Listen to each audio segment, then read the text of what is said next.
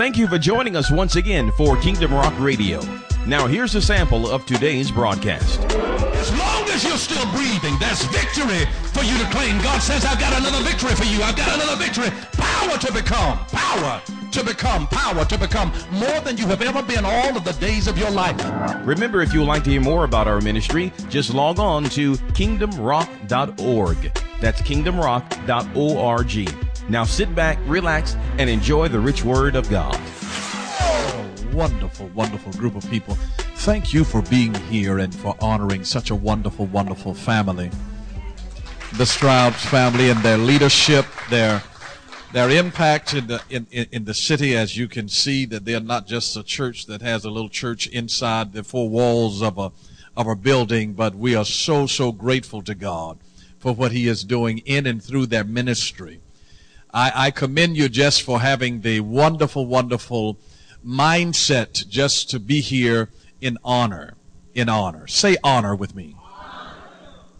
It's a, it's a wonderful thing. Every person who's in jail today is in jail because of somebody that they failed to honor. They failed to honor the law. They didn't learn to honor their mother and their father. We had a little little boy eight years old, Atlanta, City of Atlanta public school system. He penned these words. He said, if you are not disciplined in the home, you're disciplined in the school. If you're not disciplined in the school, you're disciplined in the streets. If you're not disciplined in the streets, you're just disciplined in the jail. If you're not disciplined in the jail, time's up. You're in hell. An eight year old boy wrote that in a creative writing class in the Atlanta public school system. It's amazing what God can speak to us sometimes just through a child. We learn honor at home. The first commandment that ever came with promise was honor thy mother and thy father. And then all of the days of your life, that God would not only be with you, but it would be well with you. I don't just want to be old and in, out of my mind and stricken with arthritis and all bursitis and all of the other itises. You want to be able to have a long life and be blessed and vibrant and alive and healthy and enthusiastic and giving glory to God. And we learn that honor in a family. And the church is a big family. It's a big family, and God gives a mother and a father over a family of the church. And when you take time to honor those who've been leaders in your life and friends and wonderful, wonderful givers. There is a blessing that rebounds toward your account as you honor. Well, we just take a time right now just to give the Lord a wonderful hand of appreciation for the gift of Mark and Samiko Stroud, their family, and all that they have borne over the years, to pray for people, to deal with fears, to sometimes wonder, God, how in the world are we going to go on? We don't have enough to do what we need to do. And to press beyond your struggles and your fears and trepidation and say, God, we'll trust you. We'll trust you. Aren't you glad that they didn't give up? I will tell you this, that everybody who's ever done anything for a long time was tempted at some point to give up. They were tempted to, to at some point to give up. Uh, how many folks are married in here? Almost every married person at some time. They went through some stuff. They had some arguments. Some emotions rose up. Where the thought, it, it may not have stayed with you a long time, but the thought came across your mind that you know, I don't have to stay here and take this. Now you see, now I've got such a wonderful love bug in my house. I've never had that thought. I am such a blessed man. I really am. I, you, you, all, you, all, you all just got a little sample of an inkling of the wonderful love and joy that I get to live with all the time. That's why I gave her five babies. I tried to give her ten.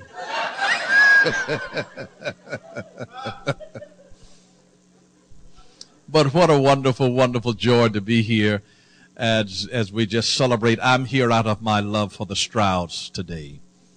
in celebrating God's grace upon their life, His call in their life, what He's called them to do. And I, I'm just so incredibly grateful to God. I pray that you'll get just a little something out of what I'll share with you. And I, I didn't come to share for a long, long time. Uh, I don't think that it's always about the length of the message, it's about the strength of the message. I often tell people I'm going to be just like a mini skirt, short enough to be interesting, but long enough to cover the subject matter. So I sometimes tell folks, you know, I tell them like Elizabeth Taylor told her last eight husbands, I won't be keeping you long.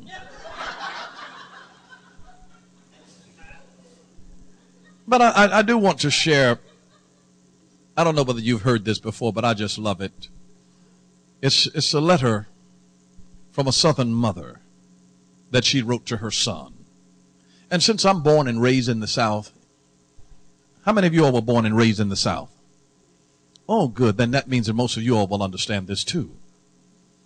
But she writes this letter. She says, Dear son, I'm writing this slow because I know you can't read fast. We don't live where you eat, where we did when you left because your dad read in the paper that most accidents happen within 20 miles of home. So we moved. I won't be able to send you the address since the last family that lived here took the numbers with them for their next house so that they wouldn't have to change their address. I wish I had thought of that. And she says, This place has a washing machine. The first day I, I put some shirts in and I pulled the chain and I haven't seen them since. She said, It only rained twice this week three days the first time and four days the second time. She said, That coat that you wanted me to send to you, your Aunt Sue said that it was too heavy to send in the mail with those heavy buttons on it, so we cut the buttons off and put them in the pockets. So we got a bill from the funeral home and said that if we didn't make that last payment on grandma's funeral bill, up she comes.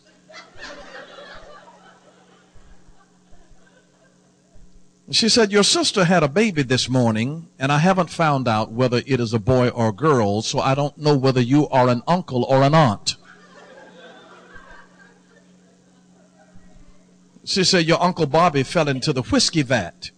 Some men tried to pull him out, and he fought them off and drowned. We cremated him, and he burned for three days. And he said, Three of your friends went off the bridge in a pickup. Uh, one was driving, and the other two were in the back. The driver got out. He rolled down the window and swam to safety. But the other two drowned because they couldn't get the tailgate down.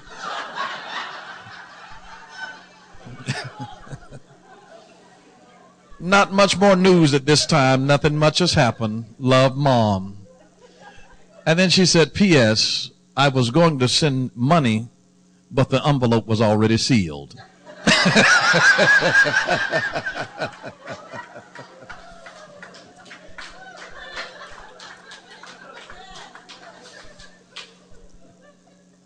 I don't know about you, but I, I, find in so many instances that we, we honestly sometimes we get old too quick and smart too late. And it's a wonderful, wonderful joy to be able to just come. That I was preparing to share some things with you today about the awesome gift that you are and the awesome, the awesome gift that God has placed on the inside of you. But about 5.30 this morning, the Lord puts a new word in me for you. And I, I want to just give it to you. It's very, very simple. It's in John chapter 1.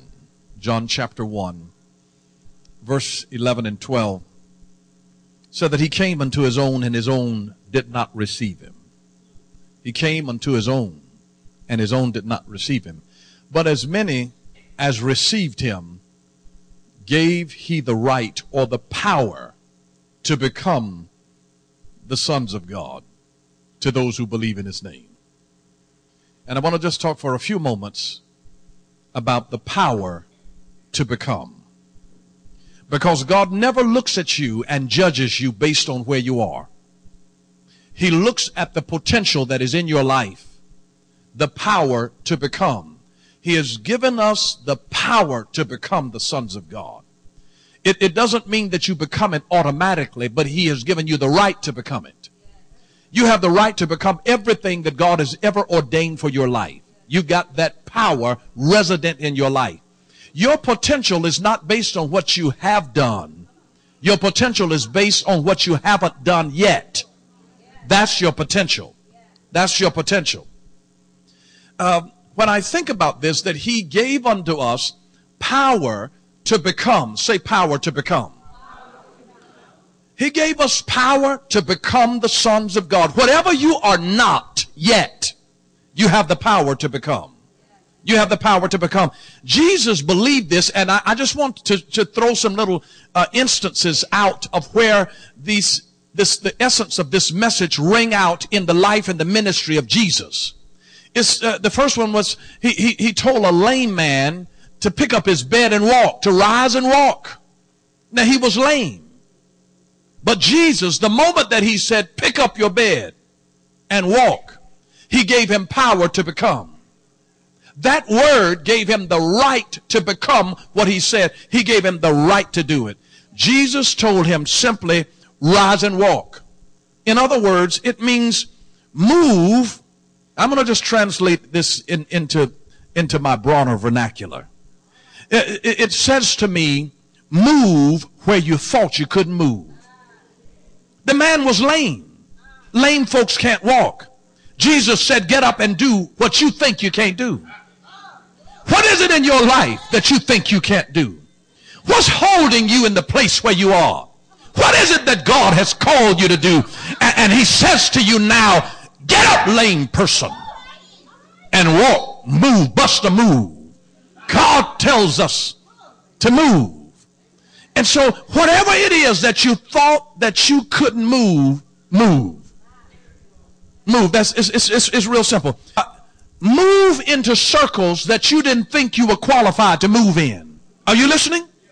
He says, listen, listen, lame man, get up and walk and move into some circle. Who would have ever thought that Pastor Mark Stroud would have the mayor of the city and the, and the chief of police here and commissioners to move in circles? Are you listening to me? That when God tells you to move, he says, lame man, you, you, you got some, you got some issues that's wrong in your life. You're not perfect. You don't have the perfect background. You don't have all of the credentials. But he didn't ask you all of that.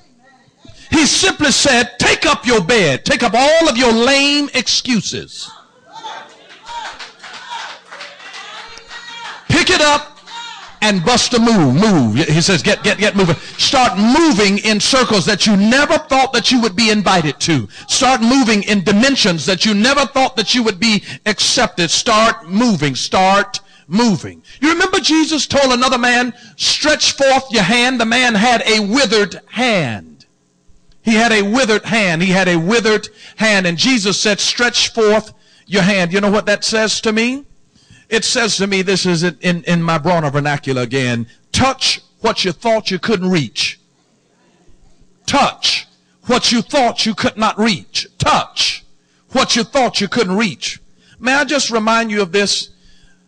Dr. Benjamin Elijah Mays, who was a mentor to Dr. Martin Luther King Jr. He happened to be the president of Morehouse College and the president of the Atlanta Board of Education, all of these things. But he said these words. He said, low aim, not failure, is sin. Low aim, not failure, is sin. Uh, he said to a man whose hand was withered, who felt like they couldn't reach certain things. You don't feel like you can reach more people than what you have in, in your influence right now, in your circle of influence. But he said, stretch forth.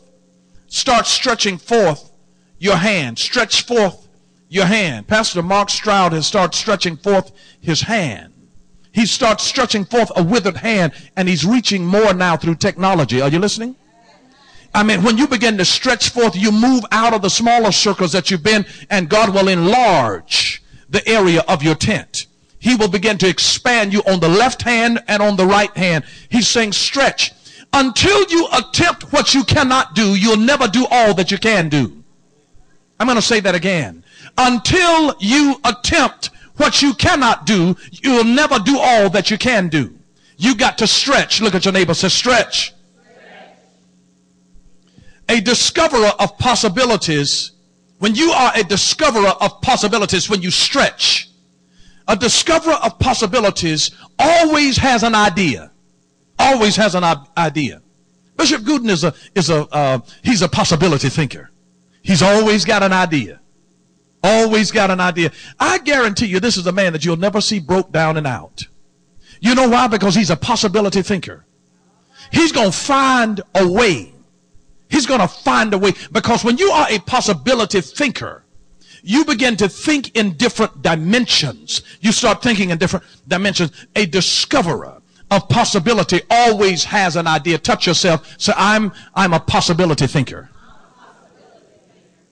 But then a viewer of impossibilities always has an excuse.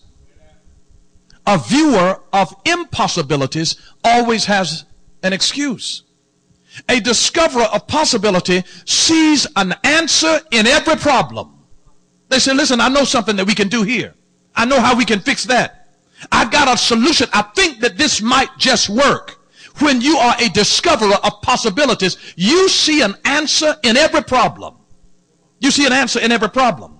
But a viewer of impossibilities sees a problem with every answer. But if we try to feed these people, we can't feed everybody. It's going to be a problem.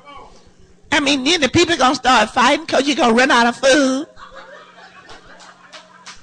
Touch your neighbor, say, I know that person.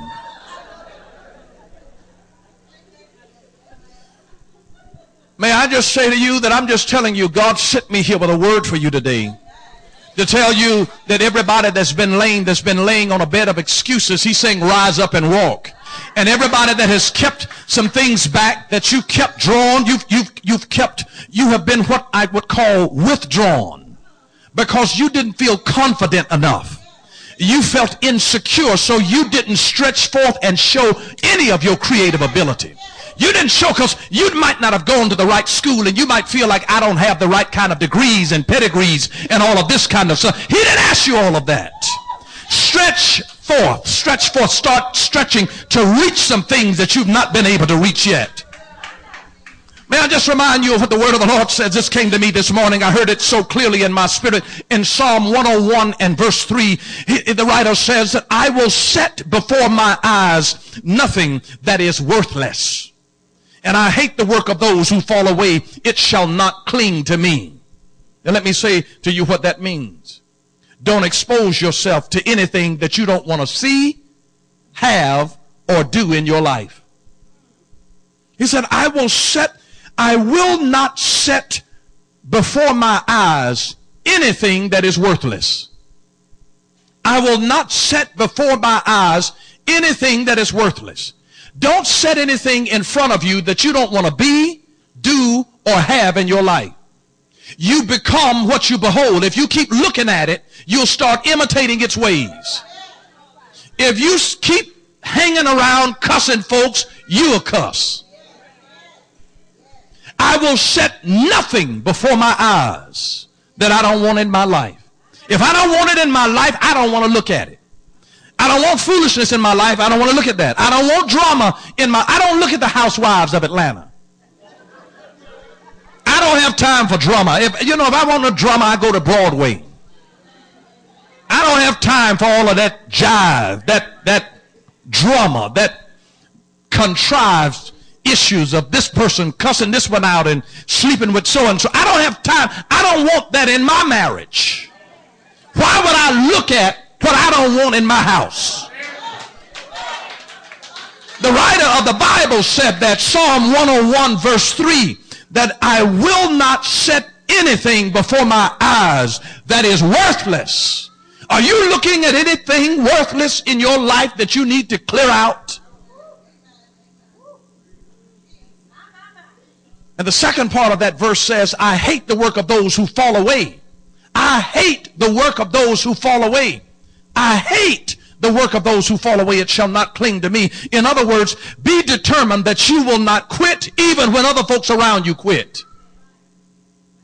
Even when other folks around you quit. Did you know that every month 1,400 pastors in America walk out of the ministry and never return? 1,400 pastors a month leave the ministry. I've seen some of them who have left the ministry. I know some of them, but I hate those who pull away from what God called them to do. And I will not have that before me. I will not quit, even if others around me quit. I hope that you're glad that God has set you under the influence of ministry of folks who wouldn't quit when they were tempted to quit, who wouldn't quit when it got hard, who wouldn't quit when money got tight, who wouldn't quit when other folks talked about them, who wouldn't quit when folks wouldn't show up, who wouldn't quit when folks wouldn't give right, who just wouldn't quit when you couldn't get people to cooperate. Then Jesus, he told them, a man rise, take up your bed and walk, get up and move in what you didn't think you could move. Then he told another man, stretch forth your hand and touch that which you didn't think that you had the ability to touch. But he told another man, to a, a, a blind man, go and wash and then see. Go wash in the pool of Siloam and then see. Go wash. May I give you the Bronner version? Clean something out so you can see what you thought you couldn't see. What is it that is muddying up your vision? I should say sometimes, who is it that is muddying up your vision? Who? He said, go wash and then thou shalt come again seeing. That's some stuff that you got to wash out if you're getting ready to see vision.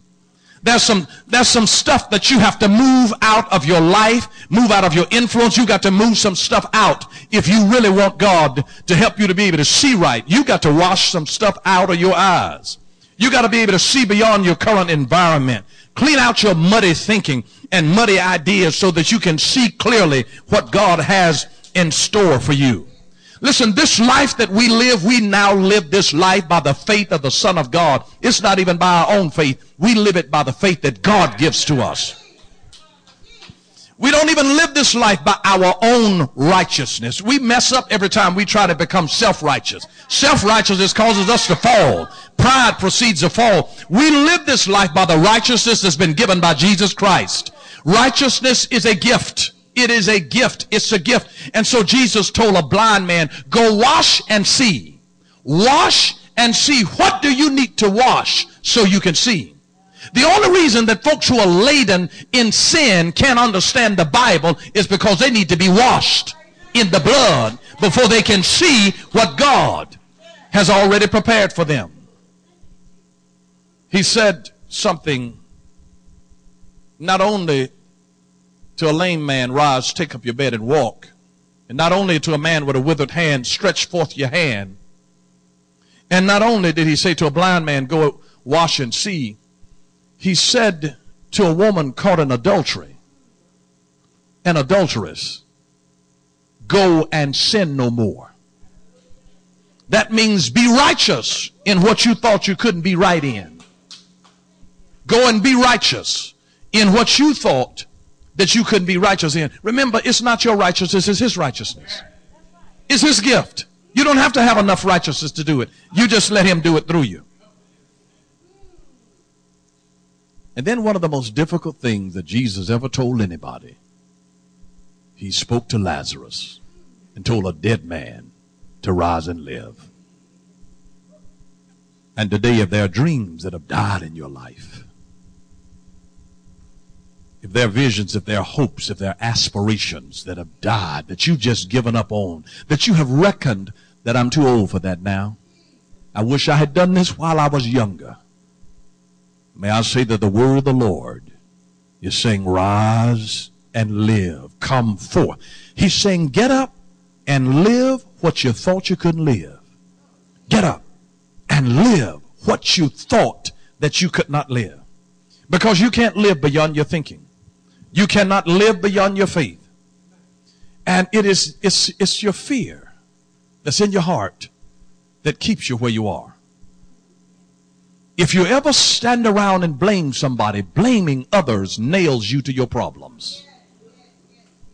He's saying, rise up and live. Sometimes you live somebody else's reality, trying to please other people all of your life, and you've never lived. Sometimes you live for your children and through your children, and you've never really lived yourself. And Jesus says to you as a Lazarus today, rise up and live what you never thought that you could live. But it is time now that he has given you power to become the sons of God, the ability to do, to be, and to have whatever it is that God has already said.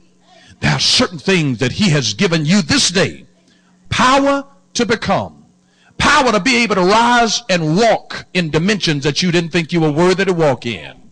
Power to stretch forth your hands and touch things that you have not been able to touch in times past. Power to be able to rise up and see what you could not see before. Power to be able to live in a dimension of righteousness where you go and you sin no more and you nip that thing that has kept you going back to sinful ways over and over and over and over again and realize that this thing is already a settled issue by the blood of Jesus Christ. That the blood has broken the curse.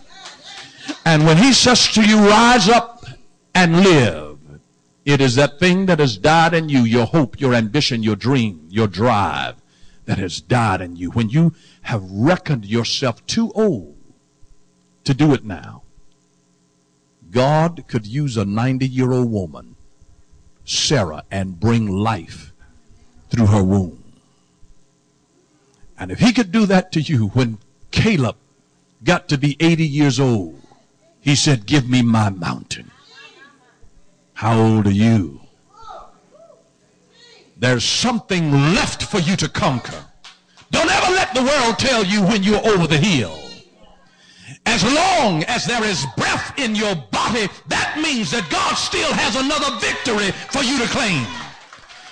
As long as you're still breathing, there's victory for you to claim. God says, I've got another victory for you. I've got another victory. Power to become. Power to become, power to become more than you have ever been all of the days of your life. There is power in this place right now for you to become the sons of God, manifested in glory. Manifested, the power to become does not, is not endowed to you by a college or a university. It is not endowed by the city council. It doesn't come from the United States government. It does not come from the approval of mankind. It comes when God puts a vision down in a man and in a woman. When God breathes life into you and says, rise up and live. When he begins to expand you, don't you dare let anybody else create your world for you because they will always create it too small. They will think, they will try to limit you. You got the power to become the sons of God. I just came down to, to Bremen, Georgia today to tell you, can any great thing come out of Bremen? Don't you ever let anybody put a limit on your life thinking that there is no great thing that God can bring out of Bremen. They asked the question years ago, is there any great thing that can come out of Nazareth? Can anything come out of a little place? I've been to Nazareth. It's a little place. Bremen is bigger than Nazareth.